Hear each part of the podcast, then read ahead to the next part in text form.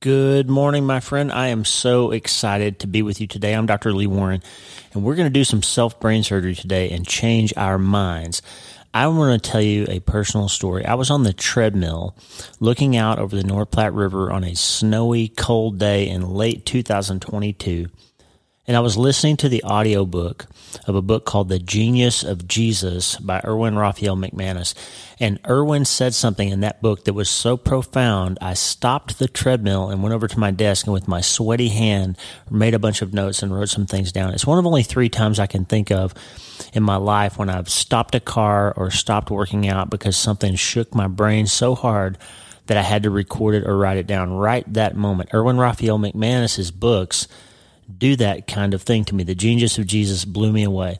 I immediately reached out to the publicist, and he unfortunately was already done with interviews for that book. Wasn't available. So I thought, man, I missed my chance to have Erwin McManus. I had read one of his previous books called The Last Arrow, which is also equally profound. Longtime fan of his work. Erwin McManus is a mind architect. He's an award winning author. He's an artist. His books have sold over 1 million copies. He's the pastor of a church on Hollywood Boulevard in Los Angeles called Mosaic. His books have been translated into more than a dozen languages. And he's the guy that CEOs and high net worth individuals reach out to, professional athletes, world leaders, celebrities. People reach out to him for coaching when they're stuck with something related to their mindset. Erwin is the guy that's known as the passionate person who can help you unlock your internal limitations and your personal genius. He talks about mental toughness, mental clarity, and mental health and how they all have one thing in common. The journey begins in your mind. Can you think of a better guest for the Dr. Lee Warren Self Brain Surgery podcast than somebody who talks about the importance of changing your mind? Well, lo and behold, his new book is called Mind Shift. And I got an email from his publicist at Penguin Random House who said, Hey, your platforms are lining up around this mind change idea. You tried to get Erwin on the show for your, for his last book, and we want to give you an advanced copy of Mind Shift. It doesn't take a genius to think like one. I read it in two days, and then he agreed to be on the podcast. We actually recorded this a couple of months ago. That he wanted me to hold it for his book launch, which is happening on Tuesday, October October third, and I couldn't be more excited to share this incredible book with you. It is a basically a condensed guide to how you can change your mind and how you can change your life. And all the things we talk about on this show every day you can get a lot of that same kind of mind blowing, life transforming information from the genius that is Erwin Raphael McManus. Friend, I can't wait for you to meet him.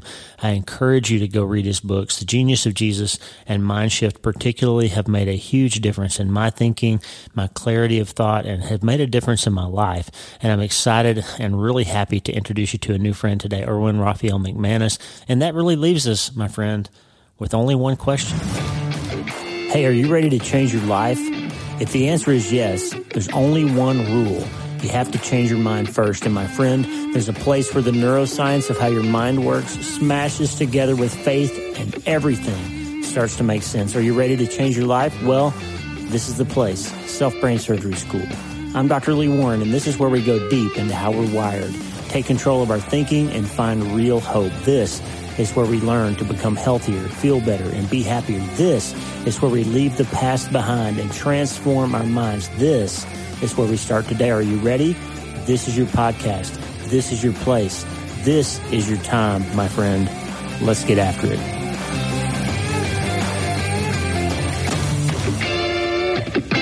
So before we start, would you mind saying a prayer for us, Erwin? Sure. Father, thank you so much for Lee. And just pray your blessing on his life and that you would expand his influence, expand his message, and that God, that you'd get his book in the hands of so many people. I'm so grateful for you, Father. Pray that this moment would just be honoring to you. We pray in Jesus' name. Amen. Amen. Thank you. Friend, we're back, and I'm so excited to introduce you to pastor, author, mind architect, Erwin Raphael McManus. Welcome to the show, Erwin.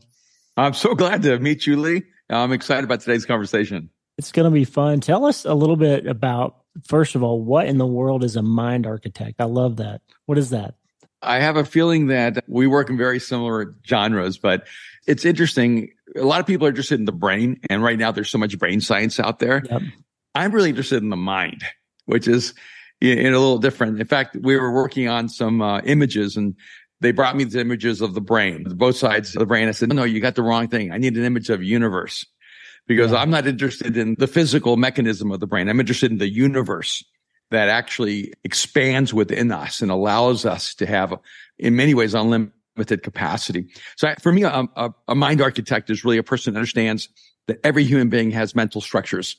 And those mental structures will either move them toward failure or move them toward success. Will actually right. either limit their capacity and potential or will unlock that capacity and potential.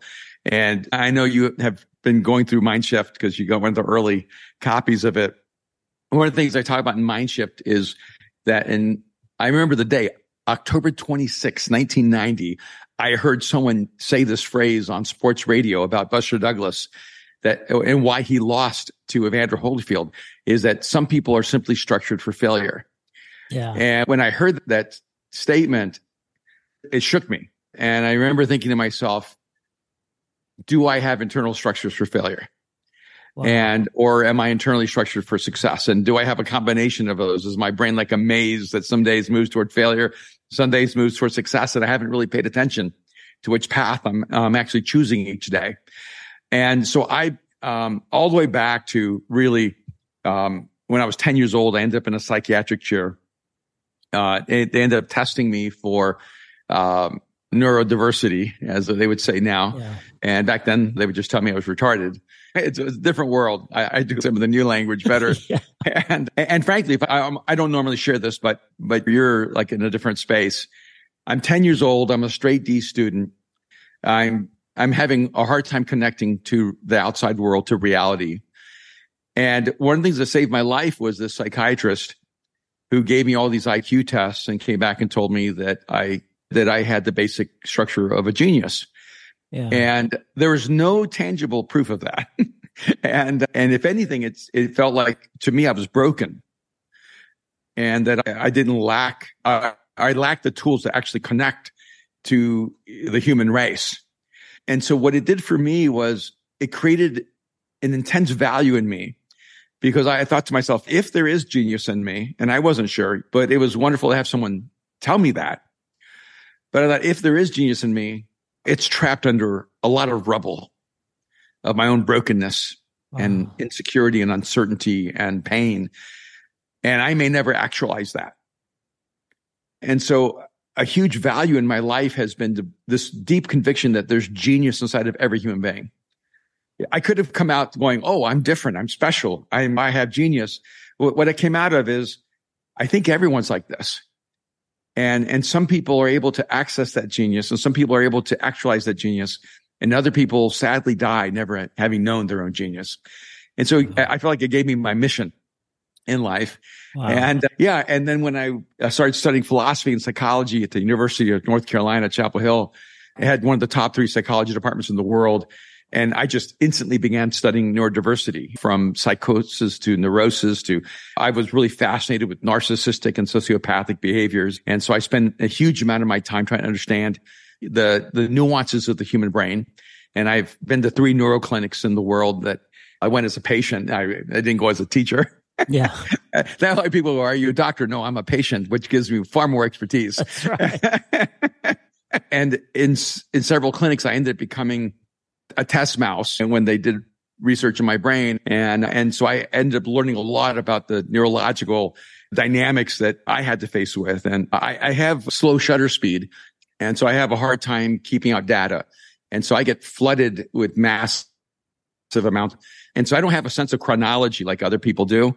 And because when you have normal rapid shutter speed, your brain categorizes time and mine doesn't. And I have either, I either have no filter to stop information or all information blocks out at the same time.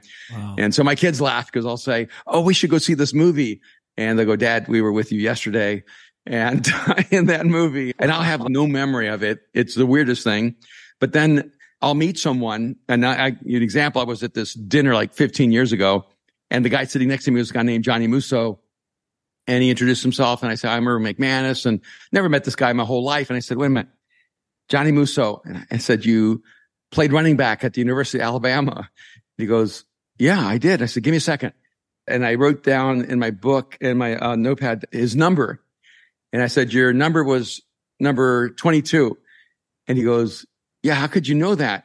And I literally went through my mind. I found a newspaper. I saw the photograph. I looked at the jersey and I saw the number there. Wow. And so my memorize, like my memorization skills are cheating. I don't remember the way like normal people remember. I remember differently than other people. Yeah.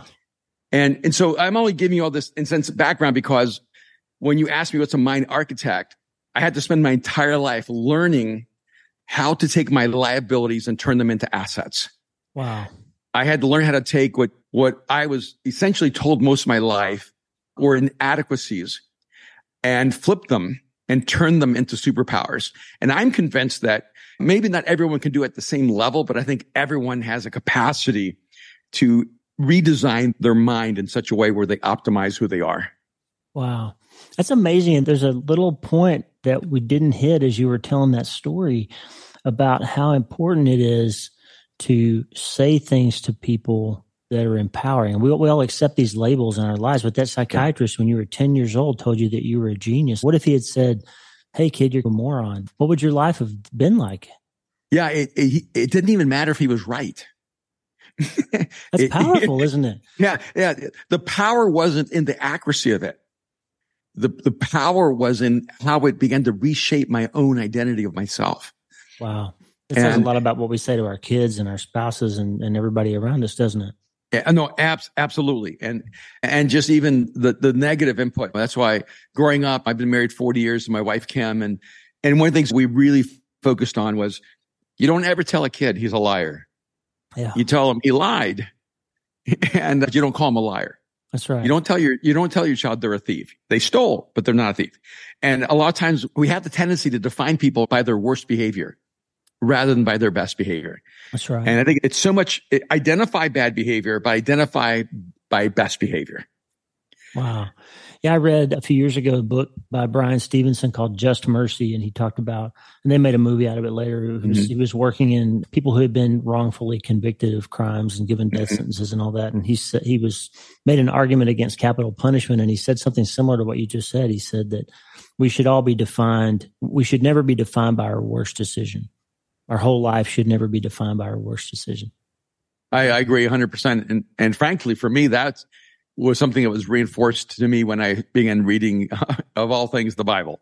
And yeah. I was an adult when I first saw a Bible. And so I'm devouring it and reading it. And I find the story of this woman named Rahab who ends up being in the genealogy of Jesus. And I go, wait a minute. This, I think she's like this prostitute ends up being yeah. in the genealogy of Jesus. And I go, wow, there's such a small story of her, but one positive choice redefined her entire life. And so I just noted for myself, you are always one choice away from the best version of you. Wow. And, and I remember just writing that down and uh, going, it doesn't matter if I'm Rahab. What matters is the choice I make right now. And that choice can redefine who I am.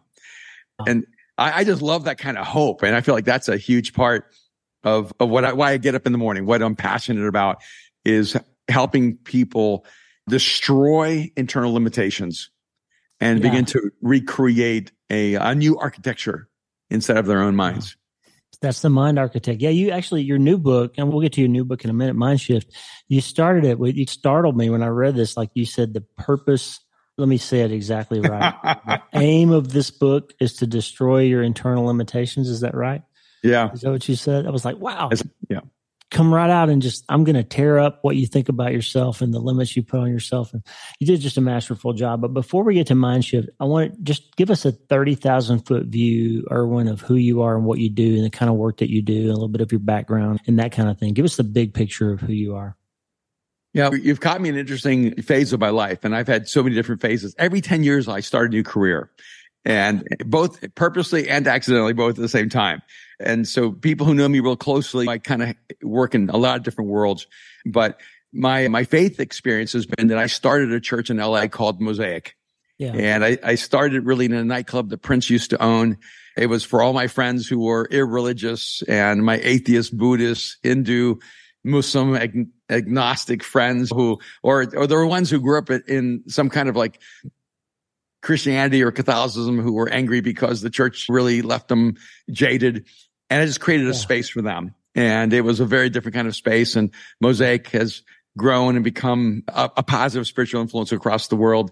But I've also, in the past 20 years, I've worked as a filmmaker and a fashion designer and I write books. Uh, I coach geniuses, which is basically what I do in my life. And so whether it's uh, somebody you know, coach in the NFL or a fashion designer who would be one of the best designers in the world or someone in the music industry or the business world. And, and I only really coach people who want to, who are aspiring to be the best in the world, the best of the best.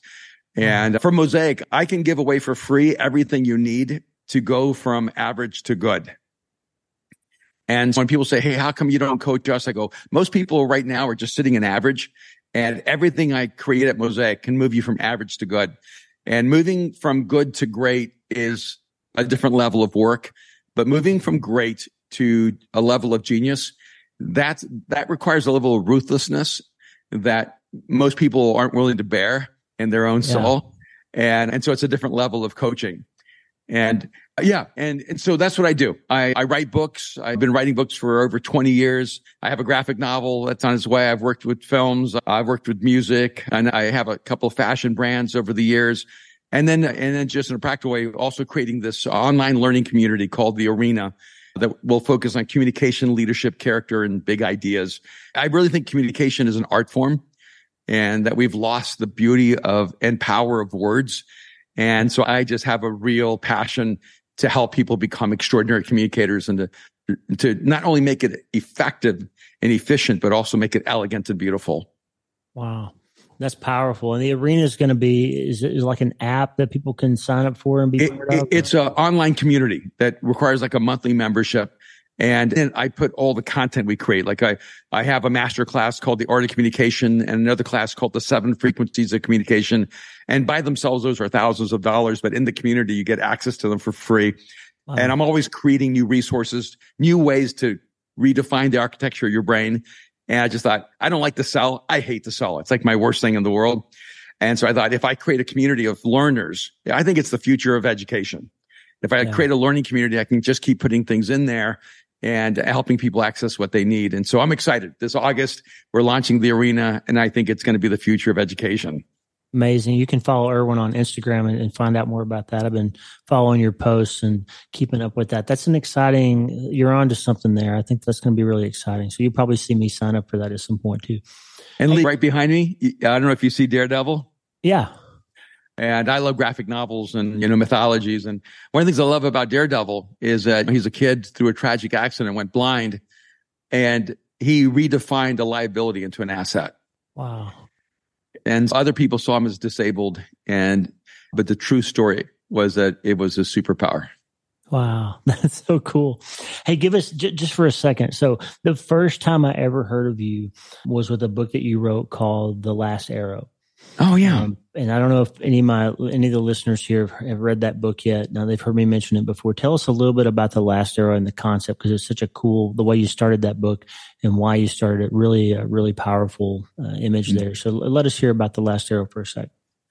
Yeah, I wrote the last arrow. I think it might have been like seven years ago because, yeah. and the reason I remember that is because it's right when I found out I had stage four cancer. Yeah. I had just finished editing the book, just got it back from the publisher and I was going to my final editing.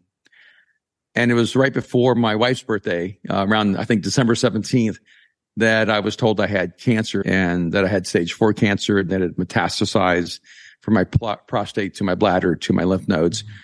And so the, the likelihood that I would survive that was not extraordinarily high, I don't think. Um, and I was here finishing this book called The Last Arrow that's about how to live a life without regret and how most people think they failed, but actually what they did was quit. Yeah. And I had three weeks between being told I had cancer and having surgery that was going to last six and a half hours or so. And so I made sure I finished that book before that surgery in case I didn't come out of it. Wow. And what to me was so uh, almost like mystical was the night they told me I had cancer and my wife and kids, obviously it was a really tough night and they were profoundly emotional. And after they went to sleep, I opened up the manuscript and I thought, I've got three weeks to finish this book. So I went right to work that night after everybody went to sleep. And the first line I read in my manuscript was this one. I'll never forget it. It said, I need to tell you before you hear from someone else that I'm dying. I wrote that phrase a year before I knew I had cancer. Wow. And when I read that, it just set me back. And, but it was almost like a, a, a shifting in my soul going, you're okay. You've, you've already written the story and you didn't even know it. Wow. And, but right after that line, right after the line where I write, I need to tell you before you hear it from someone else I'm dying, I wrote the most important line of the book. But so are you. That's right. and so powerful. That was the point of the last arrow is that if you can begin to live your life as if you're on borrowed time and develop that level of urgency and intention, you will be able to look back without regret and finish the book. I, I thought maybe this is the perfect metaphor. I, my last book is literally called The Last Arrow. I didn't know I would live. And, but I can tell you that in those three weeks, I never felt bitter. I never felt angry. And what surprised me the most is I never felt afraid. And, and I gave myself permission to feel anything I needed to feel. I, I, I didn't want to have to fake it. If you don't know if you're going to live, there's no point in faking. You might as well just be your most authentic self. That's right. And what I discovered to my own surprise was that there was a deep sense of courage and peace inside of me that I didn't know I had. And that I know is available to everyone. And so when I wrote The Last Arrow, and I'm so happy that I got to live and grateful that I got to see its impact around the world. And yeah, so it doesn't surprise me that's the first book that you heard from me because I had, I'm a little eccentric. So I disappeared from the world of writing for six years in the world of public speaking. I just went anonymous and worked in fashion and film. And, and then I reemerged and step back out into the world. And frankly, my whole business world, all the mentoring I do, all the masterminds, all the coaching, all the development, uh, personal development stuff I do, mindset stuff. I've always did it really privately. This is the first year I've ever gone public. And I, it's because I, August 28th is my 65th birthday. And I told myself I made a 15 year commitment to pastor Mosaic from scratch. And I've been there 30 years. and, and I've always been really very careful to try to keep my public life very much in the space of Jesus and my private life in the business space. And now I'm taking my private work and making it public. And because I actually think that there are principles I need to give the world and that there are frameworks that I need to pass on to the world. And I don't want people to have to quote, go to church to access that insight. I don't want mm-hmm. them to feel like, oh, I have to believe like you to learn from you. And, and so I feel like this, at this stage in my life, I'm trying to make my life a gift to people and to pass on the things I've learned to help people destroy those internal limitations. Wow, that's so inspiring. This podcast, uh, we haven't really talked about this yet, but th- this podcast started out of pain, and most of the people listening or have come to my writing and my work because they've gone through something hard. In fact, the subtitle of my book, which I mailed you a copy, by the way, but the subtitle is about trauma, tragedies, and massive things that happen in our life. And so you certainly mm-hmm. have that massive thing that came along with cancer. Most of the people listening here are, have dealt with brokenness and pain in some way. We lost a child in 2013, and that's when I started mm-hmm. writing and podcasting, trying to process that stuff. Mm-hmm. And you know, the the big thing is when you face that challenge that very well could have been a death sentence for you, Erwin. What was your what was the relationship between how you decided you were going to move forward and your faith? What were those two things? How did they relate to one another? Really, honestly, I don't even know how to think about life outside of my faith. Yeah. And it's like asking me, well, you know, what do you do when you're not breathing? When you're not breathing, you're dying. you know, you're, right. you're suffocating. And I, for me, I had a life changing encounter with, with Jesus when I was around 20 years old in the middle of college. And a very irreligious person. I wasn't against religion. I just wasn't for it. I wasn't against God. I just wasn't aware of him. Yeah. And, but for me, it was a very significant shift. It wasn't about religion. It wasn't about belief systems. And I really didn't care less about heaven and was never worried about hell. So it wasn't anything like that. Yeah. It was a shift in my understanding of my significance as a human being that if I were actually created by God, then I had intention and calling and destiny. and that there was a, a spark of the divine, of genius in every human being, and that it needs to be treasured and valued. And and so it redirected my life because I had a reason to live because I felt like humanity was desperate, drowning in loneliness and insignificance and yeah. doubt and despair. And if I could bring hope to the world, it would, in a sense, fill me with hope. Yeah. And and yeah, my my faith has always been central to my whole journey. But I wrote a book called The Genius of Jesus, and a part of the reason I wrote that book is going, I can't believe I believe in Jesus. It shocks me. I, I can't believe I believe in God. I'm still the guy that's really confused that he believes all this stuff so deeply. and, uh, and so I wrote this book going, okay, if I didn't believe in God and if I didn't believe Jesus was God, how would I see Jesus? Would I see him as a genius? I have a high value for those sparks of human genius. And so I began doing this ruthless analysis of Jesus, asking the question, is Jesus a historic genius? Does he qualify? If he does qualify, then what is his genius? And if he has a genius, what, how does that affect me? Does it have any transferable nature at all? Because Picasso's genius is not transferable and Mozart's yeah. genius was not transferable and Einstein's genius was not transferable. Even to their own children, it wasn't transferable. And yet what I find to be very unique is that the genius of Jesus is transferable. And that's what his genius is that somehow he moves us to becoming more beautifully human. And that book really led to this next book called Mind Shift going, all right, I know that if someone reads The Genius of Jesus, it will explode in their brain and unlock their own personal genius. But, but for a lot of people to go, wait a minute, I don't believe in God. I don't believe in Jesus. So then they don't ac- access what is available to them there. That how do I write a book that is really from the framework of social science? How do I write a book that's accessible to everyone in the world, no matter what their beliefs or non-beliefs are? And then if they have greater interest and they want to explore further, they can go backwards and pick yeah. up the genius of Jesus and begin to ask those deeper questions as well.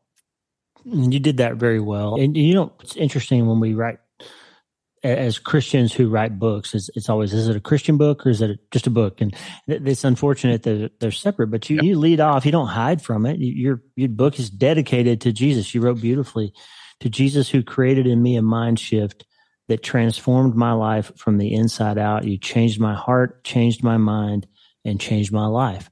You, you lead right with it. And all through the book, you sprinkle in little bits of your faith. So there's no hiding from it. But you're right. It's very accessible to anyone. I told the people that listened to this podcast last year, I thought Genius of Jesus was in my top five books of the year last year, maybe ever. Mm. And I've, no, thank I, you. I probably sold a few hundred copies for you. these people that appreciate that, that too. To, these folks that listen to this podcast are, are readers. They always buy books and listen to them. But I want to shift into mind shift. You did shift into mind shift. You did that very well. Segued into your own work. And earlier you said you you wanted to talk about the mind and not the brain. And of course, from a neuroscience perspective, that's been hotly debated forever. The pure materialist scientists want to believe mm-hmm. that the mind is purely generated by the brain, right? It's mm-hmm. just an artifact of electrons and, and chemical events in the brain that create the mind.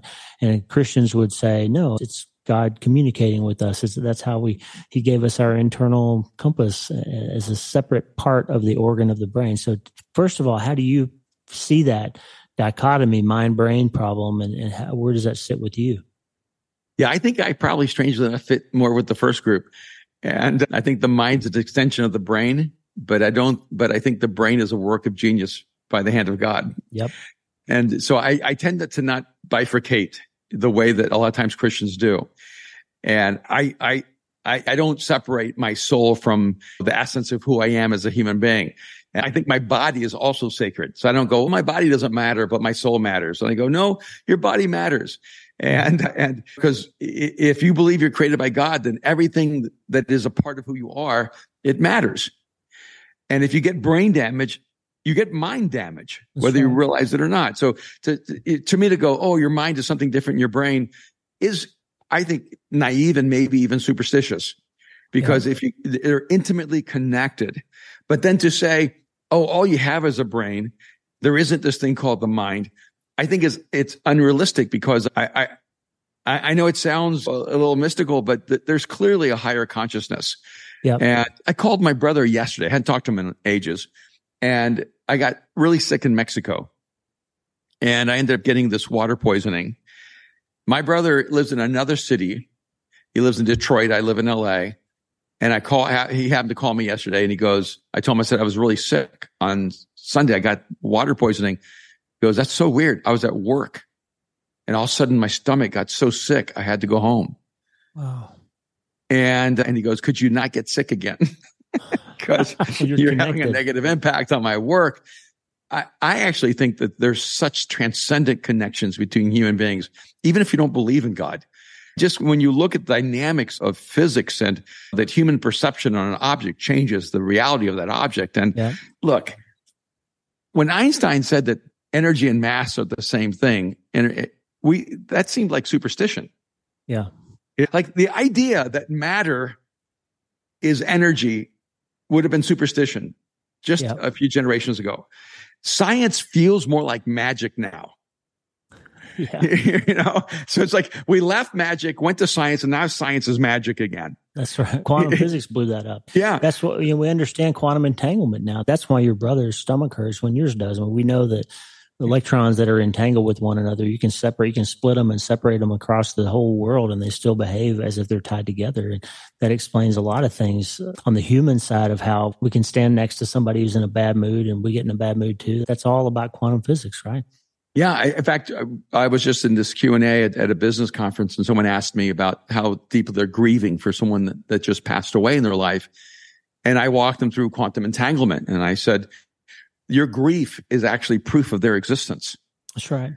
Because what you know is that your particles are still entangled, even though the distance seems to you insurmountable.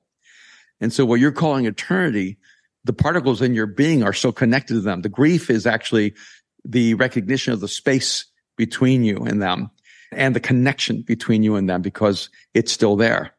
That's right. And I, I it, yeah. And I look at, cause I, I did a talk at a community uh, at Mosaic. I talk about things like fractals and quantum entanglement and black holes. And it's my kind of, no, it's in fact, this past week, I, I, the last time I spoke, I talked about epiphanies and how to have breakthrough ideas. And so it's a little different kind of space. And, but some of it's because that's what's fascinating to me.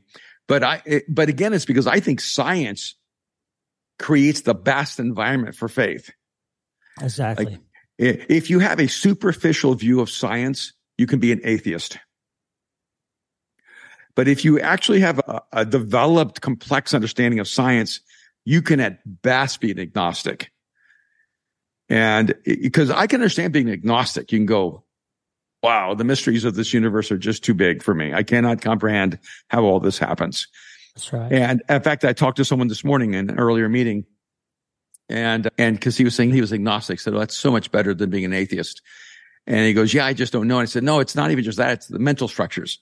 He goes, what do you mean? I said, once you become an atheist, you create self-limiting boundaries because what you're saying is the things that you do not understand cannot exist. And that framework will actually transfer to other aspects, other domains of thinking. And so even if I didn't believe in God, I would never say that I'm an atheist because I refuse to allow arbitrary boundaries to limit my thinking. Wow, that's exactly right. And quantum physics has blown up biology and it's blown up astrology. Yeah. It's, you know, it's just it's changed the whole game. And anybody who's really honest who understands what's happening at the quantum level starts asking questions about God or at least origins. Yep. There's an amazing book Stephen Myers wrote, The Return of the God Hypothesis, that you ought to check out. It's just right up your alley. Well, let's talk about mind shift for a minute. I promised you about 45 minutes and we're running up against, I don't want to uh, take too much of your time today, Erwin, but tell us about mind shift. It's, it's so right in my alley and right in the lane of things that the listeners in this show will be familiar with. So I, I want you to just tell us a little bit about Mind Shift, and then I'm going to make people read it. I feel like we've been talking about Mind Shift the whole time. You're right. We just we just haven't said it. and I, I would say writing the book was quite a conversation with my publisher because the house I'm in is a Penguin Random House, yeah. and with the imprint being Convergent, and convincing them that this is the kind of book I needed to write and the approach toward a book because when it's a very um, refined book, it's only, I think, maybe 30,000 words. Yes. And so it's really short. and I put incredibly dense concepts in a very short book. You did. And I cut out all the fat. This is not a ribeye. This is a filet. There, there's just no fat on this book. That's right. And I, because I wanted the concepts to explode fast in a person's mind. And because I was, and I know men don't read a lot and women read more than men. Yes. And even like super busy entrepreneurs that I know, 10 of them, they don't oftentimes take the time to read. And so I wanted to write this book with, almost like with a, a Red Bull kind of concept of just 12 explosive ideas that will erupt in a person's mind and then force them through interest to go back and then begin to activate these in their lives. And so just the way the book is written was really important to me. And then also uh, making it a social science book and not creating the faith barrier for people. And so in the first few chapters, I don't even use really a faith example to maybe chapter three.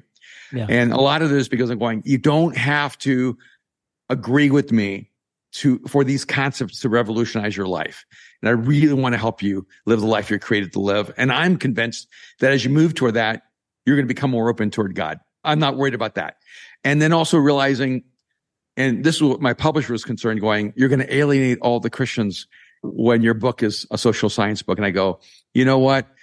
I want everyone who has a friend who doesn't believe in God, who has a friend who needs help and needs new internal structures, needs to overcome these self-limiting boundaries. I want them to be able to give them this book, even if they're atheists, yeah. agnostics, whatever they are. And so I was really very intentional about how I wrote this book and who I wrote it for.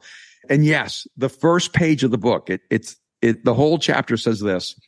The intention of this book is to destroy internal limitations. And that is what every single chapter does. It, it attacks a very subtle internal limitation and breaks you free from it. And one of the chapters is called Talent is a Hallucinogen.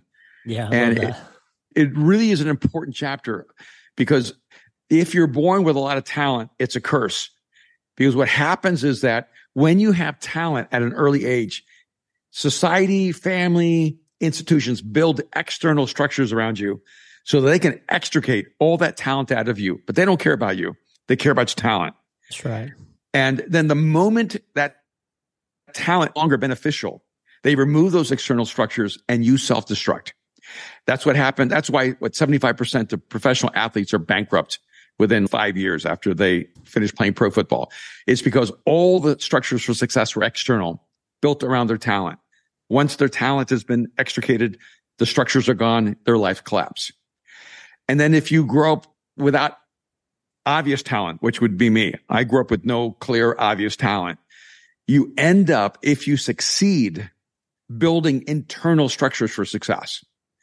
And you're oftentimes completely unaware of what those structures are.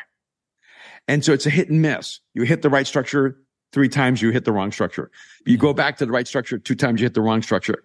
And depending on your ability to recognize patterns, the faster you begin to realize, oh, this works, this doesn't work. This works, this doesn't work. This works better. This works with less efficiency. And so what I want to do is I want to accelerate people's learning and help them move toward their optimal performance as fast as possible. For me, Mind Shift is a cheat code for how to get to the best version of yourself. I love it. And I think you hit the target. You really did. Let's take one example imposter syndrome. Give us a thought process about that. It's one of my favorite parts of the book, imposter syndrome. Were you going to tell me what you saw? my favorite part, this paragraph right here, I was just pulling up my iPad. There's a part of us that feels as if we are faking it to some degree. All of us feel that. Even brain surgeons feel it. We still mm-hmm. feel like we're going to walk in a room and other brain surgeons say, you shouldn't be here. Like we still do. It's true.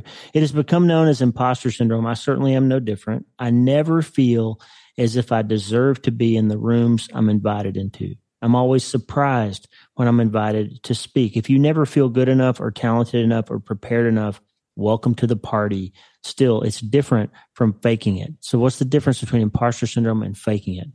That's funny. That's in the chapter called No One Knows What They're Doing. And that was one of the most liberating shifts in my mind. When I finally realized I'm not the only one who doesn't know what they're doing. That's right.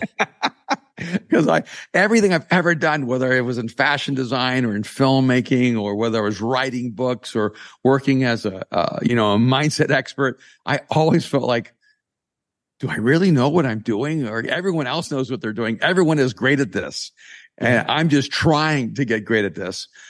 And one of the most liberating things in my life is to realize that the best place you're ever at is when you're an amateur. Yeah. It, it's when you think you've achieved expertise that you're actually in danger because you're no longer willing to learn or think you you need to learn. And, but I think the difference between imposter syndrome and faking it is that faking it is really about your image management. It's that you spend all your energy trying to convince other people that you are something you're not. That's right. Imposter syndrome is actually about, if I give it this way, is giving yourself grace, where you realize this is who I'm committed to becoming, but I'm in process. So of yeah. course I'm imperfect. Of, of course there's enough evidence in me to say I'm not good enough for this, but there's also enough evidence in me to say I'm committed to becoming the best at this. And I think the best way to overcome imposter syndrome is don't focus on who you are, focus on who you're becoming. Yeah. That's the line.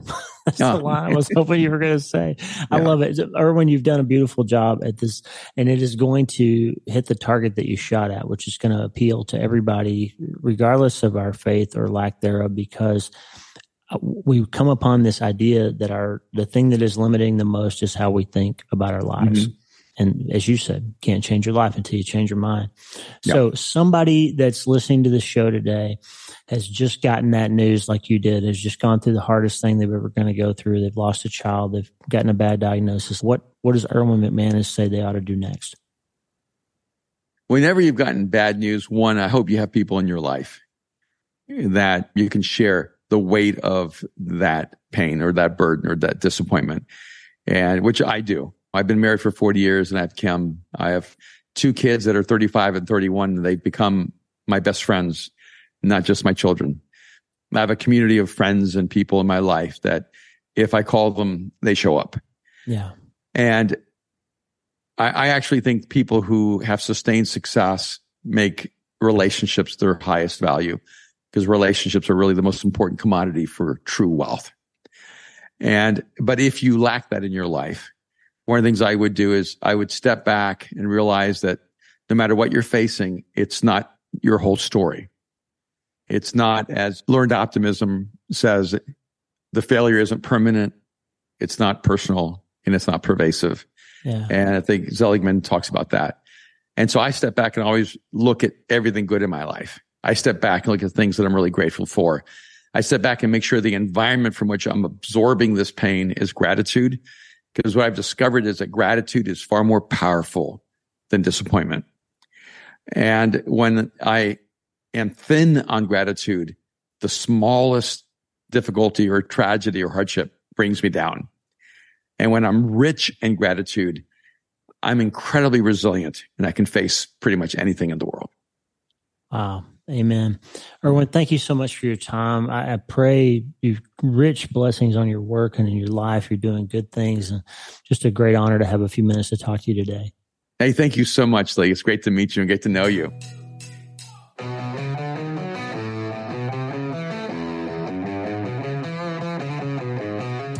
Hey, thanks for listening. The Dr. Lee Warren podcast is brought to you by my brand new book, Hope is the First Dose. It's a treatment plan for recovering from trauma, tragedy, and other massive things. It's available everywhere books are sold, and I narrated the audiobook if you're not already tired of hearing my voice. Hey, the theme music for the show is Get Up by my friend Tommy Walker, available for free at TommyWalkerMinistries.org.